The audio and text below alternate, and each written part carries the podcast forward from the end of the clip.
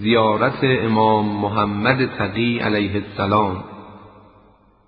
بعد از زیارت امام کاظم علیه السلام متوجه شو به سوی قبر ابی جعفر محمد ابن علی الجواد علیه السلام که در پشت سر جد بزرگوار خود مدفون است.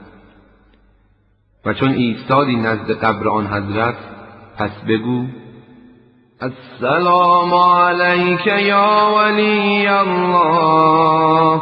السلام عليك يا حجة الله. السلام عليك يا نور الله في ظلمات الأرض. السلام عليك يا ابن رسول الله. السلام عليك وعلى آبائك. السلام عليك وعلى أبنائك. السلام عليك وعلى أوليائك. أشهد أنك قد أقمت الصلاة وآتيت الزكاة وأمرت بالمعروف ونهيت عن المنكر وتلوت الكتاب حق تلاوته وجاهدت في الله حق جهاده وصبرت على الأذى في جنبه حتى أتاك اليقين.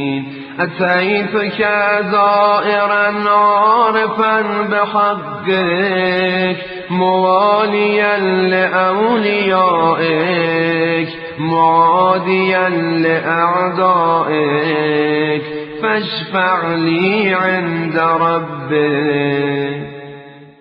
پس ببوس قبر را و روی خود را بر آن بگذار.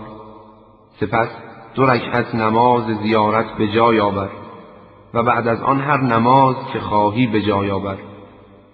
پس برو به سجده و بگو ارحم من اساء واغترف واستکان واغترف پس جانب راست روی خود را بر زمین بگذار و بگو إن كنت بئس العبد فأنت نعم الرب. پس جانب چپ صورت خود را بر زمین بگذار و بگو عظم الذنب من عبدك فليحسن العفو من عندك يا کریم پس دوباره به سجده برو و صد مرتبه بگو شکرا شکرا.